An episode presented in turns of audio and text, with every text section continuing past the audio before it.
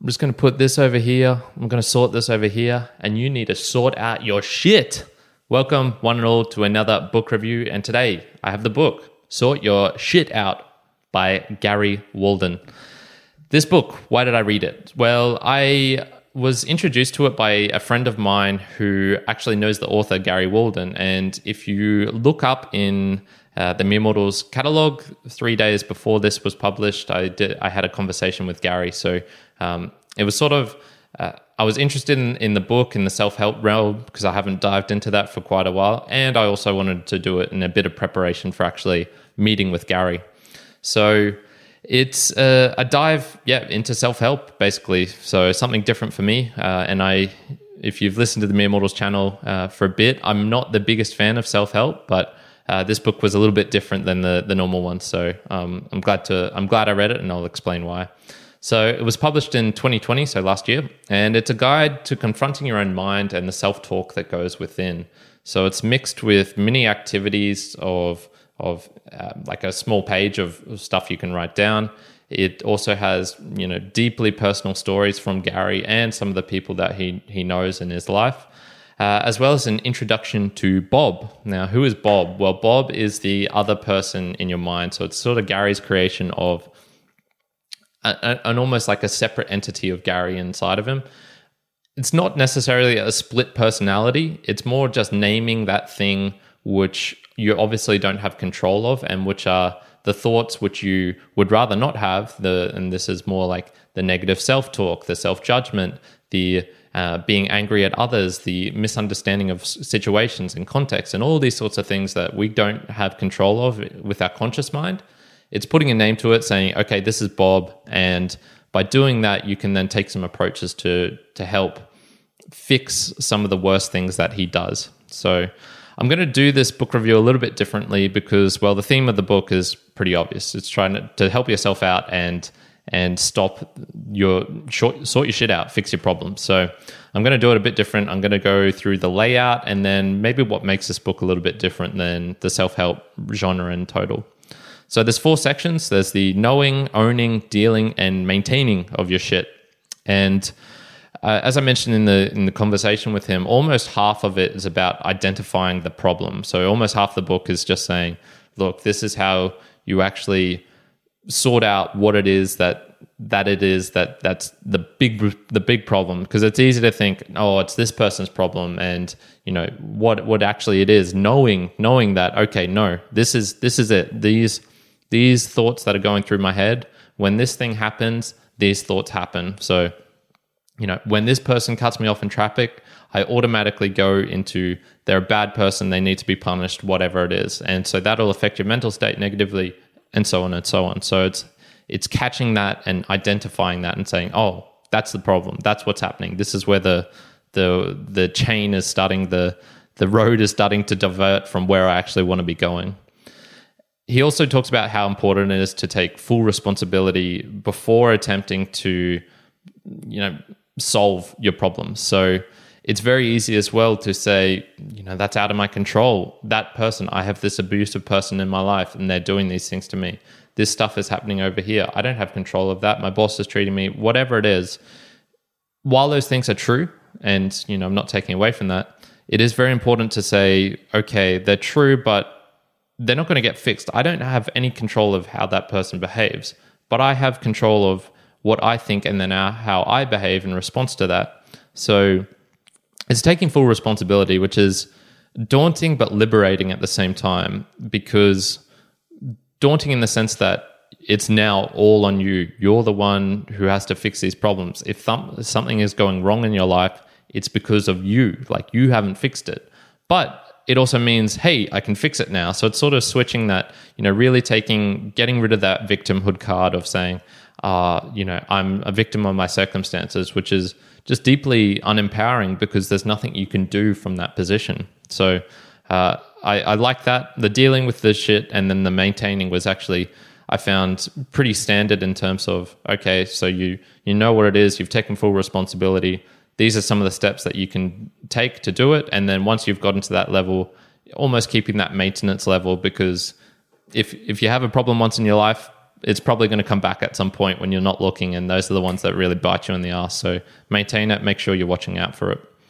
So what sets this book apart from, I suppose, the the self help genre in in total? Well, I think the onus the onus really is on you. You're the one who needs to set it out. You know, it's in the title itself. Sort your shit out. And so, a lot of the self help books that I've found they while they will do this as well, they will mention, you know, this is your responsibility and whatnot. Uh, they'll also sort of appeal to like maybe a higher power or talk about the affirmations and how it, you know you put your trust in this other process, put your trust in my process here, and then this is what's going to get you. Whereas for Gary, it was it was sort of saying no, like you need to be looking in your mind the whole time. You need to be sorting your shit out with with the Bob, whatever it is, the name that you put to the the, the the person inside of your head and and going through that so your problems are caused by taking the stuff in your life and then converting it to shit so it's it's definitely like stuff happens to you in your life but it's in this process here in the brain which is that's where it starts to become the real problems and you need to stop that process. You just need to however it is you go about it and he's got some tips in there for how you do it. That's probably what you need to do. Uh, I also like that it was designed as a one off investment. So Gary does not want your business. And what I mean by that is a lot of the self help books as well, they they'll they'll have this and then it's like by the way i have this course that's going on. I have this retreat that you could come to.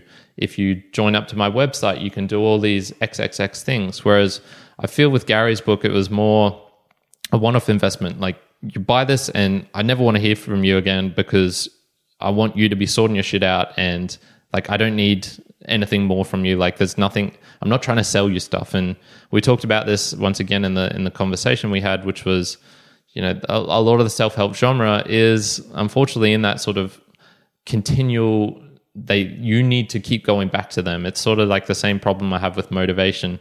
You continually need to go back to it. You continually need to be updating and and you know, using it every day. Whereas I, I, felt with him it was no, just you know, I'm I'm trying to help you here. This is how you help yourself. I'm trying to help you by you helping yourself, and I don't want any more part of this process, which I I, I thought was uh, quite refreshing um, from. And it has been a while since I've read, uh, you know, some of the self help books. So maybe that one of the, some of the newer ones are different. I don't know, and I haven't read all of them, obviously. But there you go. So some of the observations, uh, personal observations for me, I finding parallel, parallels of sources. So uh, in in the bibliography, as I was going through it, I was like, "Hey, I've read that book. That's an interesting concept." Same with this, this, and so out of the, I think it was seven books that he um, referenced, or six or seven, I'd read five or six of them. So uh, Daniel Kahneman's Thinking Fast and Slow, The Power of Habit by Charles Duhigg, Ryan Holiday's The Ego is the Enemy, uh, Shantaram by Greg Roberts, Seven Habits of Highly Effective People by Steve uh, Covey, Covey, however you say that. He hinted at meditations as well by Marcus Aurelius in the This Too Shall Pass line. And there was only one book I hadn't read, which was Mindset by C.S. Dweck. So, um, yeah, I think that's a just an uh, interesting point for me where it was like, oh, well, I've actually read a lot of these. So I don't know if that's because I guess I have been in that self help genre, that realm. So, you know, it makes sense that I've read a, a, lot of these, although not all of those are, obviously. And yeah, I just found that interesting. The other one was the story. He had a, a very interesting story here of a dog nipping at the heels and biting of a kid and how that could affect that person in their in like their adult life to make me maybe making them more of a cat person than a dog person.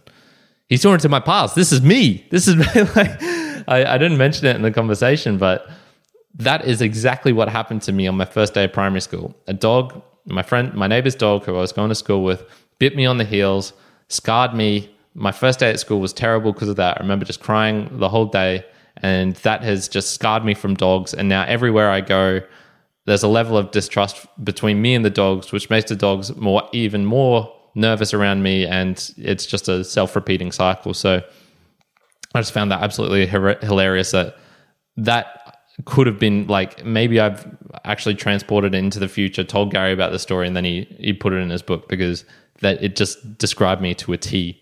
So, in summary, it's a self help book that will have you questioning whether your shit is sorted. And I, would say it's useful for those unused to self reflection and introspection as well. So it definitely does have a lot of similarities between some of the things that I just naturally um, found in my own life useful.